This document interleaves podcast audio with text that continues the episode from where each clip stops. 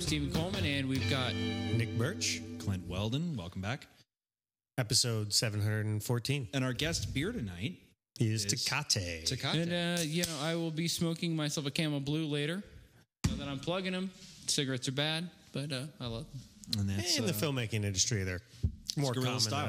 Absolutely. So, uh, Nick, I think you're going to start us off tonight, right? Yeah, absolutely. Uh, for those of you who don't know who we are, we run the 48 hour guerrilla film competition. Uh, the 48 GFC, as we like to call it, is a film contest where filmmakers have 48 hours to write, shoot, and edit a short film. Um, you can find out more information and win $5,000. Go ahead and visit www.48gfc.com. Clint, what are we talking about tonight? Oh, I think we're going to pick up with that was like the most boring housekeeping ever. It was so that was so so flat. Me telling you about the GFC? I know you just did it. You did it in the. In No, the, it's- it's, like you're it's- selling it's- me a vacuum cleaner. It's not so bad. I mean, it's You gotta know, feel it, it's Nick. fun. It's I fun gotta deliver information to the people, and sometimes the information has to be clear and concise. Clear and It can't always be razzle dazzle. Sometimes you got to get the nuts and bolts across. All right, all right. Well, tonight I think uh, what would what were you talking about just before we started to roll? We were uh, you had a Oh, good every, Star every, Wars Every nerd's favorite conversation, Star Wars. uh, yes. Star Wars That's what we're A New. Hope. Yeah. Um, so everyone, you remember the part in the movie where they're like, uh, TK421, why aren't you at your post? And Luke comes out and he's like, oh, I've got a problem with my headset because they drugged the stormtroopers into the Millennium Falcon. You guys remember that? You remember? Um, well, What movie we is this? we remember it. Most Right. peop- most people uh, pretty much remember. no, it. most people remember Help me, it. Obi Wan, you're my only hope. Right. It's pretty much about as far as I think most people who watch People, the are, movie. people who are listening to this remember. Regardless, Sorry, continue. What nobody ever really seems to think about with that particular scene is that the reason TK421 isn't at his post is because he's been murdered. no, s- oh, seriously. a, a brash smuggler like Han Solo. That's just what fucking happened. Who did it? no, no, no. Was hold it on. Han hold on. it Listen. So, li- anybody. uh, did, eliminating. the Uh, uh, hold on. Eliminating the whole Greedo shooting first debacle. Right. Yeah, to bring it They drug two stormtroopers up into the Millennium Falcon, murdered them, and then for the whole rest of like the trilogy, there are two dead stormtroopers rolling around in the cargo bay of basically the Millennium Falcon. So that's why TK421 is not at his post. He's at his post in the sky. Um, that's awesome. That's all I have to say about They're that. That's clones. horrible. You ruined it. They're an abomination. They are. They're, clo- they're clones. No one. No one No, no- cares. No, one cares. They have no soul. Yeah, exactly. Clones do have no soul. For the, any of you clones listening, I'm sorry, you have no soul. You have no soul. That was uh, Our, again, our podcast is not anti-clonist, just so you know. anti-clone. We're pro-clone. We're, are we? I don't know if we're not against it. We're not we against it. We may not be for- for Are we it. clone neutral? Yeah, I, I, Well, I- so. I We're- think- we're clone agnostic. I think any good policy is clone neutral until there's a reason to be for or against. Clone neutral. Okay. thanks, thanks for thanks for dragging this this light-hearted conversation down there, Nick. Uh, So what- well, I think uh, any conversation is uh, clone neutral until uh, there's actually some human clones. Oh, he's from Maryland. You got the Yeah. whole DC thing. You got to be politically correct. Yeah, that's true. That's true. well, uh, so was would you say? Well, do you want to go in the whole guerrilla filmmaker? Like, is George Lucas a guerrilla filmmaker? Do we want to talk about what that is? Yeah, you know what? Okay, so this is the Guerrilla Filmmakers on. So obviously, to stay on topic, guerrilla filmmaking. What does that mean to us? Um, yeah, I mean, you could make a case that George Lucas is a guerrilla filmmaker. I What does it mean? What is guerrilla filmmaking? Um, what is it? A, a We say gorilla, and they always think gorilla. yeah, like no, it's a guerrilla, like guerrilla, like guerrilla warfare. I you're think talking about like Che. Them- Gorilla. yeah, yeah. I mean, one of my favorite guerrilla filmmaking scenes in an actual like big budget film is in Ed Wood, where there he is. He's filming Glenn and Glenda. They're out on the street. They're standing in front of the store, and he's like, "There's the cops, and we don't have a permit. Everybody run!" I mean, it's awesome. It's, Well, that- it's Ed Wood is r- probably the original. Would you say? Oh, absolutely. well, I guess it was all kind of Absolutely. Well, I mean, filmmaking in the honestly, you're going all the way back. I mean, if you really want to go to the history of guerrilla filmmaking, you're really talking about the history of film because when this shit first started, there were no rules. Yeah, it's true. You know, I mean, you're you're going all the way back to like the beginning, and people were do, just doing crazy stuff. I mean, you think Buster Keaton and all that walking out on the end of I beams without ropes, and I mean all that stuff. That's that's about as guerrilla filmmaking as it gets. That's true. Yeah, Ed Wood's a great example. I never thought about Ed Wood. Yeah, You're Yeah, right, I mean, I think I think probably our age demographic and most people our age mm, listening to this, if you know, uh, probably think Robert Rodriguez. I mean, I would that- agree with That's that. the That's our generation. That's the quintessential guerrilla filmmaker. The guy that like was an 18 year old kid and he pitched, wrote El and. Mariachi on uh, seven grand. Did the whole thing, and you know his the the story about him was that uh, he was so strict with his budget that when it came down to like they needed some new. I, this is just a great story about um, uh, Robert Rodriguez. He he wrote a book, and um, I forget the title. What was the title of the book? We just put that on our Facebook page today too. I don't remember Uh, what it I was. can look into the GFC database right here. it was Rebel Without a Crew. That's what it was. Rebel Without a Crew. And Hold on, fact checking. Yes, you're fact correct. check me. And he talks about it, and uh, i- and in the book, there's a story about where they needed something and they, and they couldn't get it, and they wanted to go buy it. One of the crew wanted to go buy it, and he he said, "Look, it's not in the budget." You know, he wouldn't authorize like a five dollar expenditure. So what he would authorize was like a one dollar can of spray paint, and he was like, "Just spray paint this thing black, and it's going to work, and we'll make this happen." And then they mm-hmm. would get it shot, and and and that's the kind of problem solving like on the scene. I mean if, if he needed to get a shot up high he grabbed the ladder and he climbed up on the rodriguez is cool because he shoots most of his own stuff himself. It's not like he's you know there's like 10 camera guys. It's just him. He would jump on a skateboard. at I least in the he- early days, for sure. and lay on his back on a skateboard and shoot see, this is in desperado. This is after he kind of had a budget and he would shoot things on a skateboard laying on his back it was weird to get Well, I mean, that's shots. certainly the the spirit and tradition of, of our contest and all that. Come on, Why? it- I, you would shoot Antonio Banderas on his back. I mean, about this Brian, he's she's downright dreamy. wait What? Wait, banderas Huh? who are you Huh? talking What? Banderas is What? Jamie? What, what oh, movie? Oh, what we movie- busted Steve. What movie were we talking about? Oh, Desperado. Double uh, guns. Double guns. Double uh, guns. It's, it's on Moving on. Uh, no, but okay. So listen, as uh, Guerrilla Filmmakers Lounge, Guerrilla Film Competition, uh, what is it about that style of filmmaking that seems to inspire us? I can tell you, we didn't make these snobby. There's enough snobby, typical filmmakers like, oh, I'm going to be a famous writer one day, and I'm going to do this. You know, the world is full of jackoffs like that. That basically, you know, nothing against or wanting to be good, but sometimes you've got to. Well, I mean, let's face facts. I mean, the the, the problem with the Not that guerrilla filmmaking is bad. no, guerrilla filmmaking is awesome, and it can be. I mean, Amazing. it- it's awesome, and it can be amazing. But let's face facts. The problem with amazing. with film as a medium is that the perception by the average person is that you need a lot of money, a bunch of people, a ton of equipment, and all of this support structure behind you to get an idea shot. And there's about a million filmmakers. For every one that's actually done it, there's like a million people who would probably love to do it, but feel like they can't because they're restricted by what they don't have. And I think that one of the things that All that- those damn DVD extras making you think that you, you, think you've got to be Jerry Bruckheimer if you want to shoot anything, and it's you don't. And that's the thing is that the guerrilla film uh, philosophy is get a camera, get some people, and go work with what you have and get it shot. If your idea Tell is, a good story. tell a good story. If your idea is good. It's going to have legs. Someone somewhere will want to watch it, and they'll probably want to pay you for it. I think Netflix is proving that. I mean, the the whole idea of distributing independent film directly to the consumer. I mean, going back to what you said about the people and the perception is, and it's not necessarily funny, but I remember reading um, something about this a long time ago. You ever see children's drawings? They're always awesome. They're like full of imagination and like they're Mm-hmm. all of that. I'm sure you know you have a son, Steve. I'm sure you've seen you know his drawings, especially at a younger younger age, are very very imaginative. They did a whole study, and at some point during your life, somebody tells you you can't. And what happens is, is eventually, you know, when we're all kids, we all draw. And then, like, some of us go on to be artists only because we continue to believe that we can do it, not Right. because we're necessarily any better than the other guy. And for film, for some reason, we're all bred to think, no, you can't do that. You know, You know, I, I, I hate to call you out on this sweet story, but have you ever seen children's drawings? Dude, that's a stupid question. Have you ever seen food? have, you, have, have you, have, you ever, have you ever seen the sky? Have you ever seen I mean, it's it's it's inspirational and all, but That's retarded. That was a that was a good moment though. It was like that. It was nice. It was. It I, sounded I, good I, for- I did. I it did sounded get, good for our I did show. Get I thought- I thought some- I, I thought I got warm. and Somebody somewhere was going like, "Yeah, I have seen kids' drawings." I have seen kids' drawings. I collect them. I have been in the bath. You have seen my Dis- bum. despite what the You've court seen my says. drawings. despite what the court says.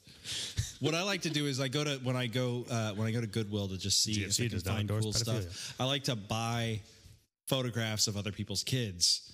And I just hang them up in my house all over the place. So I've got all these weird, like thousands, just thousands, and and you know, people come over, and I'm just like, hey, you know what? It's just, so what are we doing this year that's different?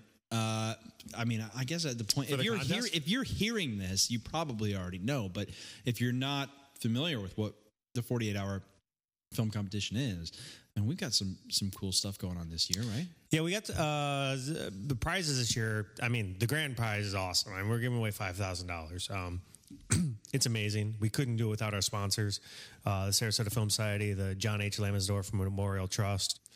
Okay, so uh, Steve Steve is left to go and uh, pick up some uh, More That- camels, more camels, and uh, it's just me and Nick for the next 30 but they're seconds. actual camels. So Not, we're gonna get back on topic.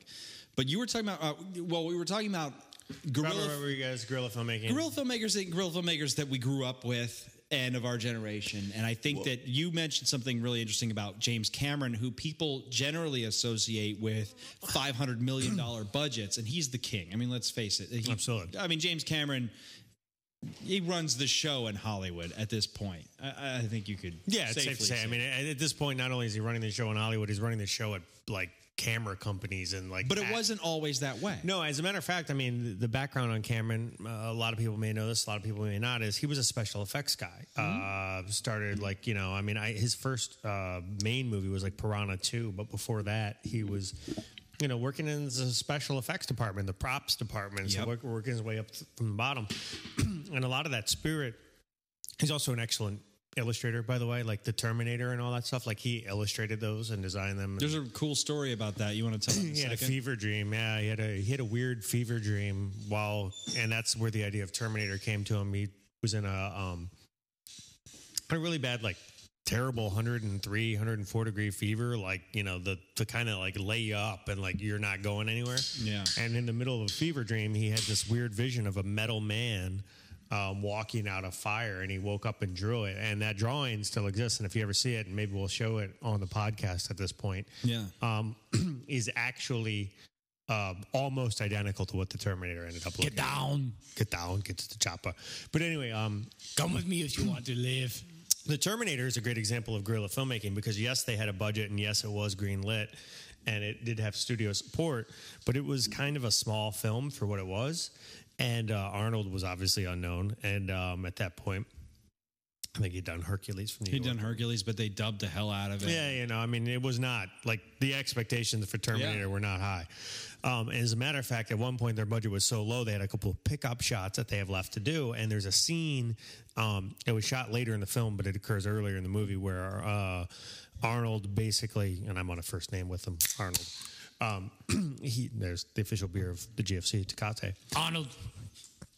Anyway, Arnold basically punches through a glass window, and the and the story is is that basically they had no more permits and no more crew and no more budget, and essentially they basically took Arnold out into the middle of a street. Um, it was like Cameron, Arnold, and like two other guys to film it and sort of light it, and um, they. Arnold Schwarzenegger just literally put his fist through a glass window of a random car on the street, and that shot is real and legit. That's guerrilla filmmaking. And I believe he did it. I believe if anyone could do it, Arnold was that guy. Oh yeah. Now, um, to any you- now, did you contestants ever out there, don't Oh. do that. Don't do that. We believe that there should be nothing limiting you from making the film that you want to make. Now, that being said, we also don't think you should break the law. What you do is up to you. And and it's you have to, you know, make judgments for yourself. I mean, if you don't have a permit to shoot somewhere, okay, well that's just some bureaucrat somewhere telling you that you can't shoot here. If you want to shoot there without a permit, that's up to you. When it comes to jumping off of buildings and putting people's lives in danger or risking, you know, injuring Yeah, we can't condone that We don't condone that, and that's not something like if you're punching through a car window. I mean, let's let's uh, a quick story. Last year, uh, in well, 2010, we had two teams use live ammunition Like for the first time, that was a new evolution. This is like a like a weird thing. The one-upsmanship at its finest. the one-upsmanship truly uh, these these guys had competed before uh, everybody had seen each other's films they kind of uh, you know you, you see who wins and, and you go i could do better than that and everyone's got a couple tricks up their sleeves well i happen to have this you know kick-ass 12 gauge and i can you know we'll get a cop and we'll do this crazy thing but uh, at some point you do have to to to bring in uh, common sense into the equation. Now, luckily, both teams did hire off-duty police officers to come supervise the shoot. They did go through it the right way because they had called us and uh, and asked how they go about that. But uh, you know, there's a point where you can't just. I, I mean, I got an email one time. Somebody wanted to blow up a car. Right. Yeah. They just we want to blow up a car. I was like, well, you go do what you want, but just don't break any laws and don't kill anybody. As far as we're concerned. Pretty sure blowing up a car is always breaking the law. Uh, I mean, I mean, yeah. uh, As long as you There's very sign the- seldom a as long as you- circumstance in which it's like, well, okay. I don't condone it, but I do like to sing it. Breaking loud, breaking. I think it's going to be our bumper music. We're going to have to use that at some point. Well- Well, there, there, there, I mean, wouldn't you agree? There, there's a there's a point where it's like we we, we There's a common sense boundary. There's a spirit of rebellion. There is a kind of a punk spirit to it. I mean, like you you're going to go out there and, and do what you do, but at some point, it's like, guys, you're making movies here. Well, Let's- yeah, but let's you're stop. making movie. I mean, you're making movies. Uh, the the spirit of the competition is to eliminate the boundaries for you to make a movie, not to eliminate the boundaries of the laws of gravity or to eliminate the boundaries of the law. Right. You know, I mean, it, it's not about being retarded, for lack of a better word. I mean, like, go make a movie. Do your best. Don't be an idiot. We were talking about Terminator One, and let's go back to Terminator One for Don't punch your hand through a glass plate We glass just- window. It's a uh, funny story. Twenty years later, because they're famous and rich. We were really lucky. Uh, a couple weeks ago, we got to hang out with uh, Bill Paxton. Was in town, and Bill Paxton, for those of you who may be a little young uh, who don't know, Bill Paxton was in Terminator One. It was one of his first films, and he was one of the punks that greets Arnold the first when Arnold first comes back in time. And he walks out naked, and the guys with the mohawks and the Liberty Spikes walk out, and they're like, "Hey, nice day for Steve's a walk." very familiar with that scene. Steve knows that scene because Steve walks around naked in, in punk parks a lot. Um, but that one of those guys was Bill Paxton. Anyway, we talked to Bill Paxton at length, and he did a he did a little Q and A after a screening of Twister. We had a It's chance. to- Actually, considering the scene, I, I, I think he did a little TNA. He did a little TNA. He did a little TNA. He was great though. I mean, we, we, had a great chance to chat with him, and he, Awesome and he, he kept Awesome making guy. one really good point. And we we, we asked him, um, what is the best advice that you could give a filmmaker who was out in Hollywood or in New York trying to make it, and or or uh, oh, it was an actor. It was an actor, not a filmmaker. And he said the best thing I can tell you is to work with good directors. Find yourself a director who is is doing really good work even if they're under the radar they're not known yet and get in with them and just start working with them someone who understands the score and kind of knows how to play the game Well, he was very adamant on the point that this, you know, is a director's medium. I it's mean, a it really director's medium.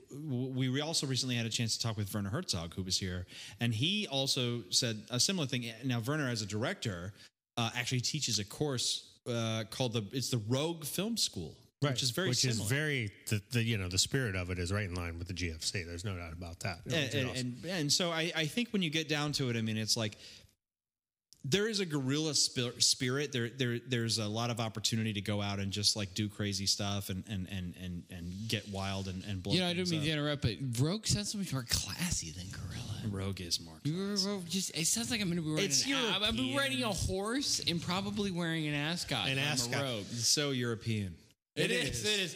It is. he is German though. It's He's, like- it's- it's it's a, like- he's Bavarian. Yeah, yeah. He's yeah. It's- Bavarian. it's- No, it's I- like- I it's like the apologize rogue to any scholar. Bavarians. I'll be. I'm gonna have an ascot. no wait, hold on. riding- Bavaria is in riding Germany. Stallion. He's German.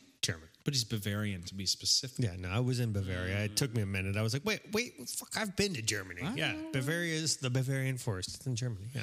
But but getting back to the point is that like obviously Cameron's a great director. If you were in with Cameron 30 years ago, clearly your career is is fine today.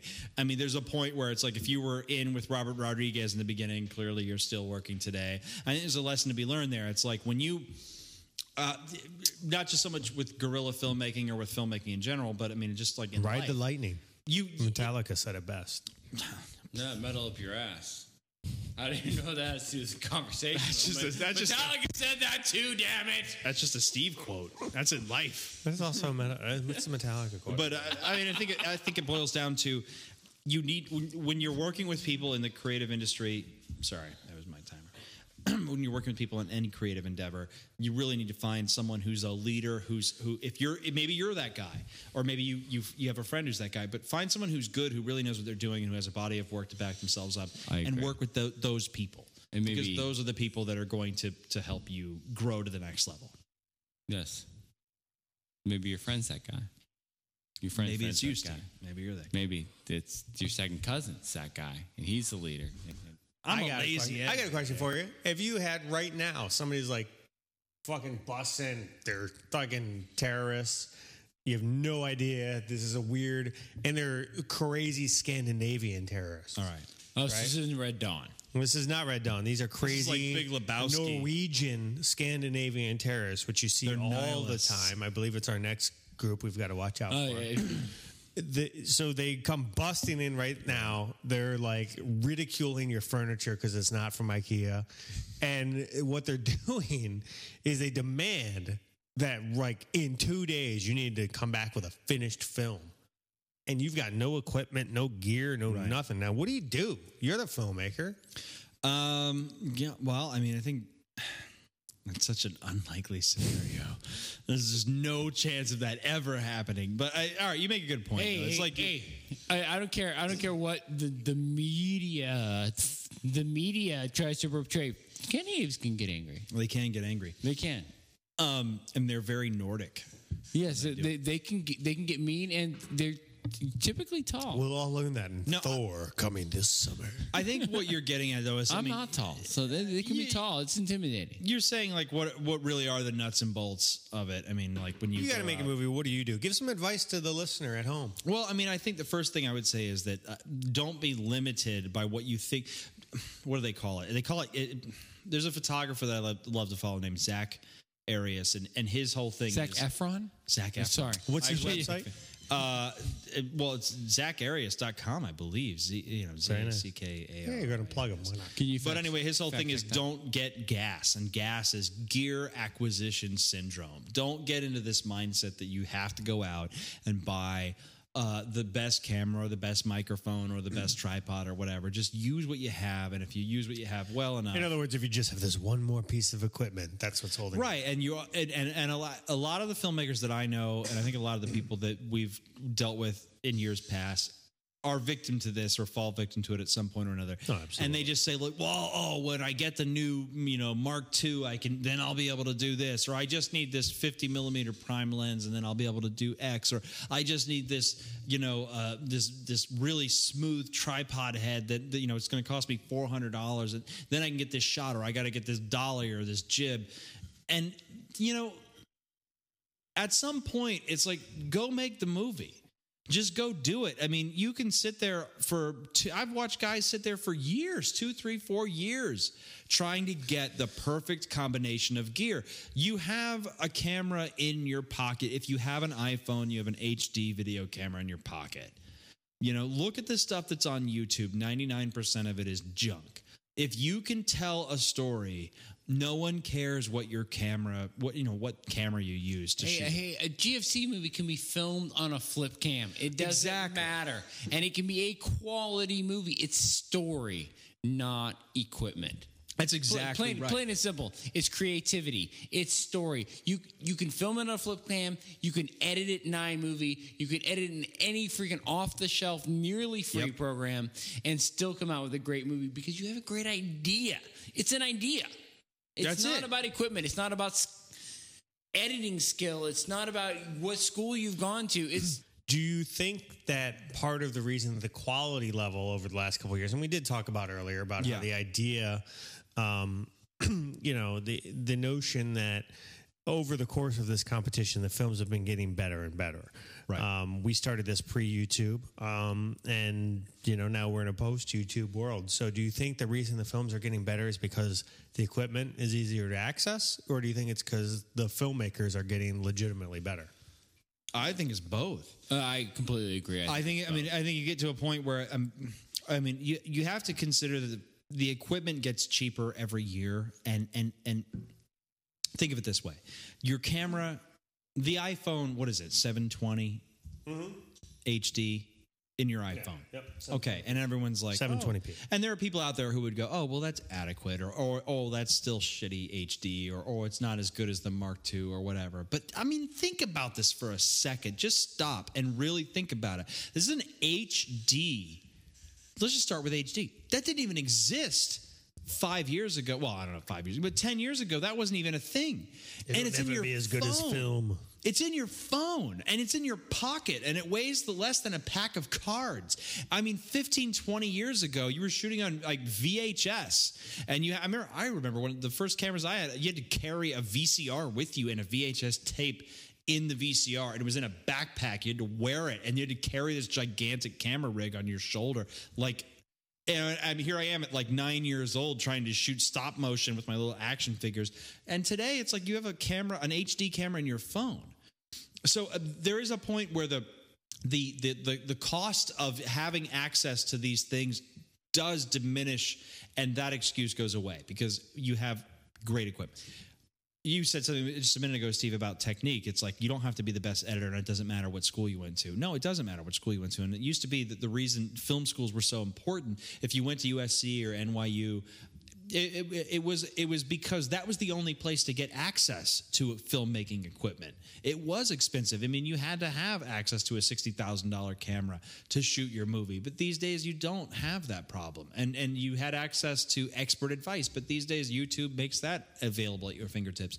So at some point, you kind of just have to throw all your excuses out the window and say, like, I just have to go do this. Yeah, and I'm not undermining higher education by any means. I mean, hey, if you want to go to film school, go to film school. Hell yeah. If you want to go to any kind of school, go to school. But for this contest, for the in, in the pretext of what we are talking about, this is a contest for people to go.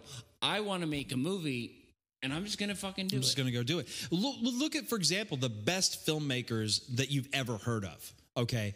Spielberg, film school dropout. Tarantino, never went to film school that I'm aware. I'm, I believe he, his famous quote is, I never went to film school, I went to films. Kevin Smith, same thing. Didn't go to film, well, went to film school briefly and then quit and took the money that he would have spent on film school and made a film. which which money. As a digital movie you could make for a quarter of what he had to make it back then. Yes. on real film. Yeah, he did it on 35 millimeter stock, spent $30,000 on credit cards on the film. That same $30,000 applied to a digital film. He would have made a $100,000 Can you movie. imagine? I mean, having thirty thousand dollars. I mean, if you really get down to it, and let's just say for a second you didn't care about paying your bills, and you didn't really care about you know you know making credit card payments, and you just really went out and maxed out everything. Thirty grand's a lot. I mean, you could do a lot. I mean, I mean, you look at uh, you know, Clerks is a classic. I mean, and I'm just talking about our generation. I mean, we're all, you know, we're all in the 30-ish, late late 20s, I would say. But I mean, that for our generation, Clerks We're, is we're, this- we're 30 something. Somebody should make a show about us. 30 something. So I, but I mean, Clerks, Clerks was it. Clerks, Desperado, El Mariachi. I mean, there was a, Tarantino, Reservoir Dogs. These guys blazed a trail. I mean, they really did. And, and, and these films were made for pennies compared to what most people think you need to make a movie. And They're so awesome. much of the money was spent on film that you just don't have to spend now. I mean, But what was with it? Digital technology, half of their budget was spent on literally on the film and the developing. You don't have to spend that kind of money. Well, and you made a great point, Steve. It's, it really boils down to story. I mean, look at go look at go watch Reservoir Dogs. It's awesome. I mean, the story is awesome. Go watch Clerks. I mean, if if find me a 22 year old kid or a 23 year old kid who hasn't felt like that at some point or another. That story resonates. It's a generational Ringling, story. The reason Ringling College of Art and Design is the number one school in the country for animation is because they focus on story and not technology. Ringling was just picked the most wired campus in the country, according to Wired Magazine and several other national publications. There are two computers there for every student. That's ridiculous. It's unbelievable. I mean, absolutely is unbelievable because you consider years ago, I mean, it was like you used to have to fight for computer time, but they are number one because they focus on story. Yes. And I don't care if it's animation. I don't Well- care if it's uh, short film. I don't care if it's documentary. You make focus a on really, the story. You make a really good point, and this is something that I always tell. I always told my interns and and and anyone who's ever asked me for advice on on filmmaking, and I'm very consistent with this one piece of advice, which is your script is where everything starts and stops, and it is the it is the place where everything else is decided. It costs you nothing to make a change in your script, but it can cost you thousands of dollars to shoot whatever change you just made in in the real world. So when it comes to writing your script, if with a with a pencil or a pen or a word processor or whatever, you can make changes to the fundamental basics of your film that can save you thousands of dollars or cost you thousands of dollars. So it all starts and stops with the script and the story. And and if if there's a part in your film where a guy is in a car and he turns the key and it explodes and kills the guy, and you can't figure out a way to shoot that, well then just go back and edit the story and maybe that's not how this guy blows up. Maybe something else happens. And you don't have suddenly this thing that would have stopped you from making the film in the first place is no longer an obstacle. You just go back to the script and you change it.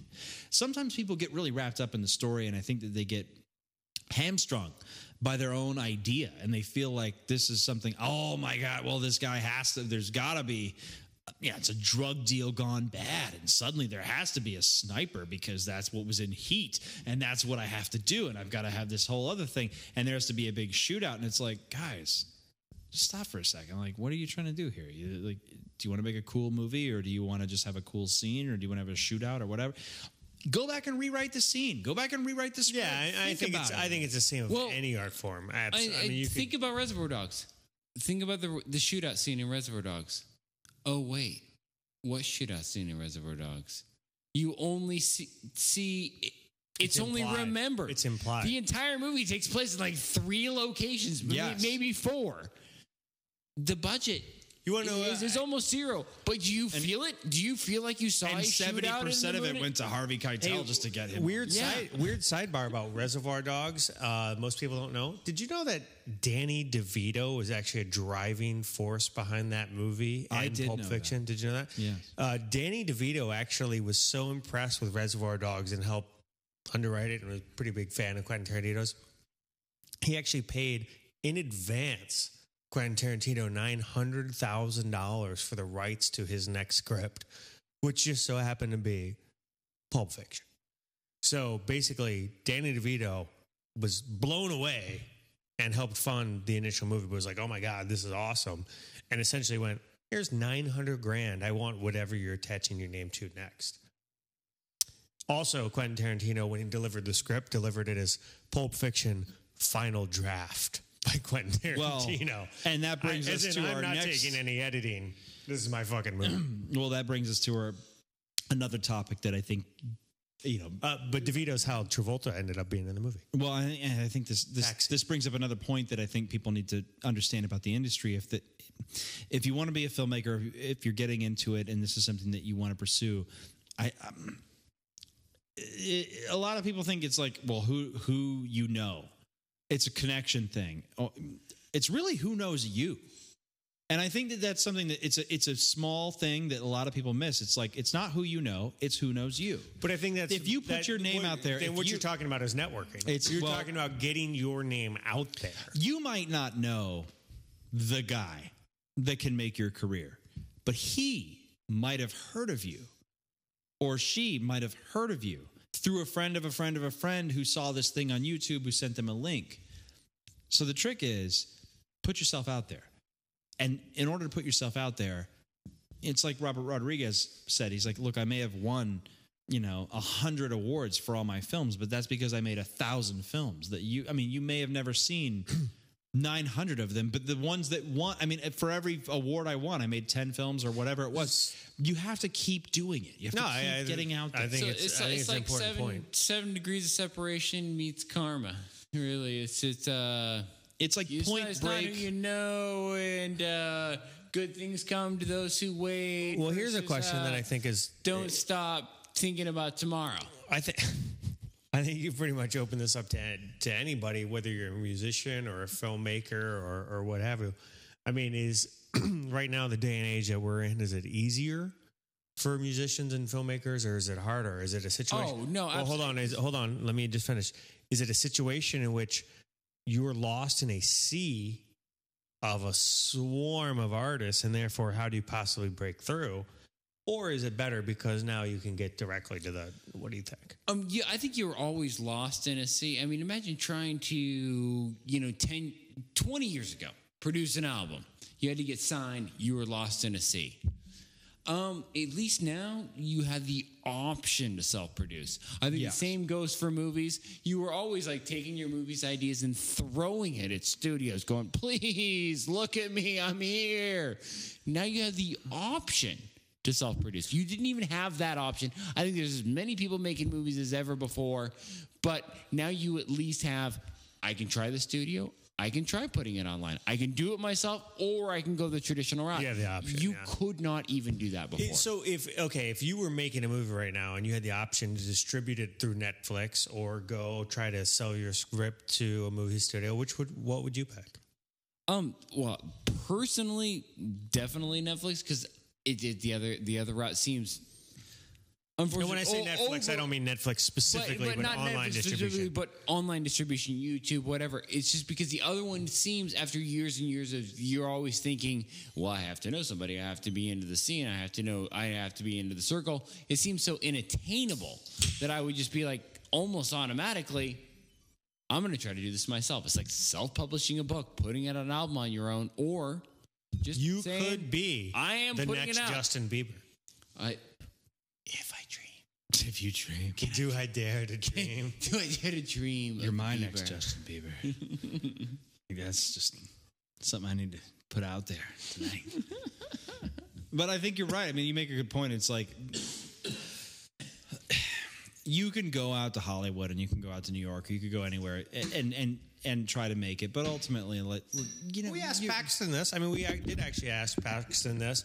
You know, did he believe that you had to be in Hollywood or could you make it anywhere now? And he said for him, he made a really good point. and I have to say that that what what Bill Paxton had to say about that was was this. You can make it anywhere. Blanket statement.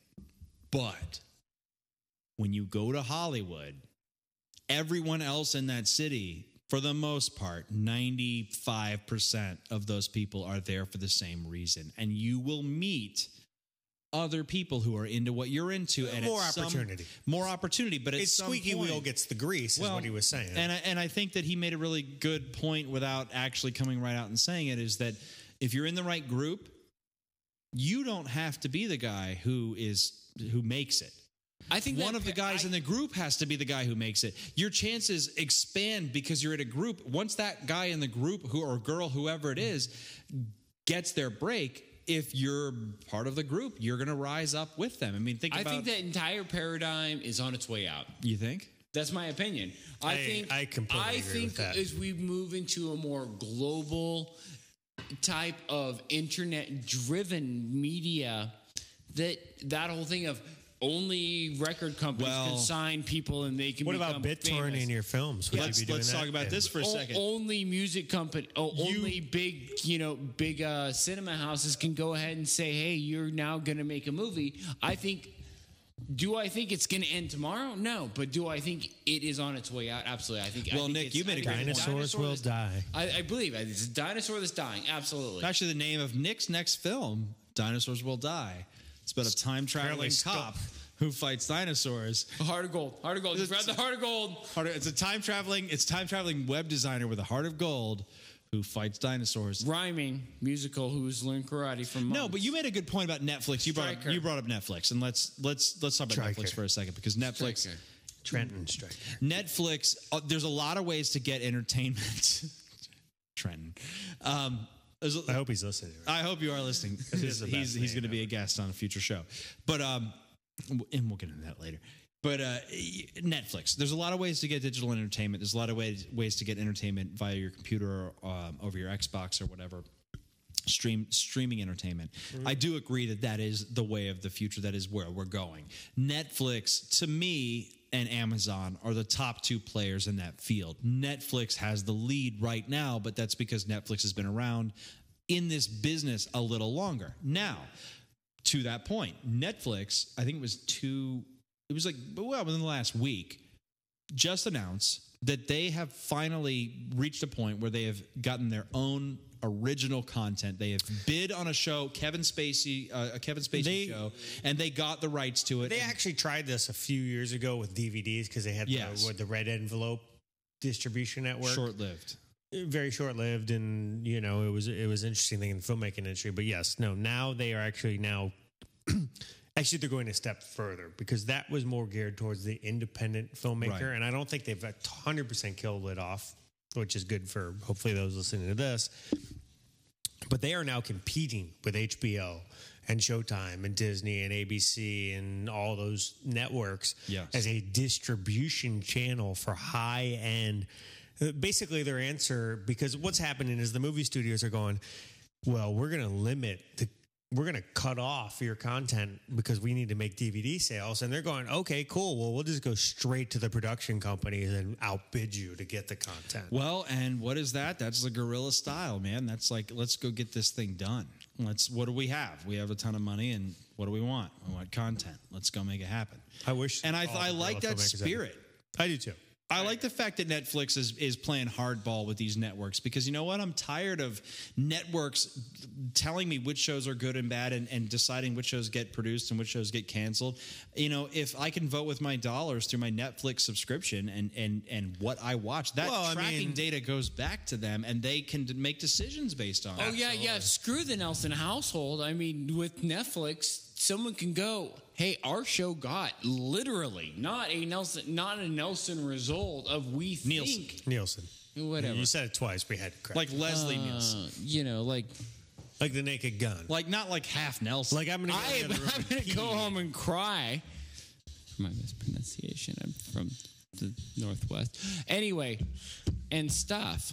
I'm just I'm just bailing. but you make a good point though. I mean, it's. It, Steve's bailing, but uh, He's actually leaving. the rather studio. than leaving it up to a to an uh, uh, kind of a semi-ambiguous I'm going home. uh, mishmash of data, sort of gathered through some old. it's hard data. I mean, that's a cool. I mean, this I mean, is this is a real deal. Uh, Regardless of my mispronunciation, I mean, it, it, is it is the real deal. They can get actual clicks, actual downloads. totally, totally weird. You trade-off. can see in real time Wow. what people are actually You, watching. you want to know the scary thing about that, and this is good and bad from that point of view. Is um, this is now going to stray off topic, but it'd be fun to talk about.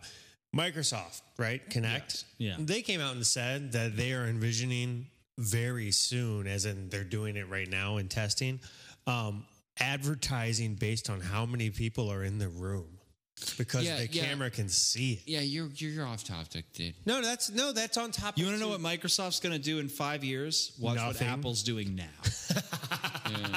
and they will try to do it in five years, and they'll Art, fail. Art Bell is coming on in a minute, and uh, it's it's alien conspiracies, and they're filming your house. But they might do that though. No. Uh, Nick just posted a horrible photo of me to Facebook without my permission. Yeah, but I classed it up. I made it black and white and desaturated things and upped the contrast. Do you was- it have to give his permission to post photos? No, no, I don't believe so I don't either. believe so either. We're we're here in a public forum. I mean, you signed up for this, sir. But yeah, but they don't know I don't wear pants on these till now. That was our secret. Uh, anyway. All right. Well, on that note, uh, well, then no pants. I guess it's about time. We're about fifty something minutes. Yeah, I, I think that's a good note to end it on. I'm gonna pretty much wrap it up. I don't wear pants, and Nick's take pictures and post it on Facebook. That seems like a good time to end this party. It's pretty much time to wrap it up. That's how all parties end usually that I've ever been to. Well, uh, do we want to go into anything that we're going to do in the future? We're going to leave that out. Well, join us uh, next week. We plan to have. pants. Wait, I'm sorry. I'm sorry. I, I didn't think anybody was listening. I thought actually. How often are we going to do these? How do you you want to this do? thing Is this off? like a weekly thing? No, we'll be here thing next off? week. Absolutely, and um, we'll have a female guest with us, Look which at will be Nick nice. An dialing us into actual female. expectations. Someone out there is going to be disappointed. No, no, we're locking in. We might locking it we in. might go by winning. All right. we're, we're also Bye. That'll date this podcast. That'll Charlie Sheen reference. Yes, you could tell it was 2011. I want Charlie Sheen to be a, a celebrity judge. I want Charlie Sheen just to hang out. Maybe that's our challenge. I don't know. I'm just throwing it out there. Anyway, I think we wrap it there. Thank you for listening to these ramblings Nick's at this totally point. bailing on this. And um, we'll see you next week. Uh, if again, uh, go check out the competition 48gfc.com. Uh, you or your filmmaker friends could win five thousand dollars. Um, and we promise to be more entertaining in the future. I think that's a No, this was awesome. was it.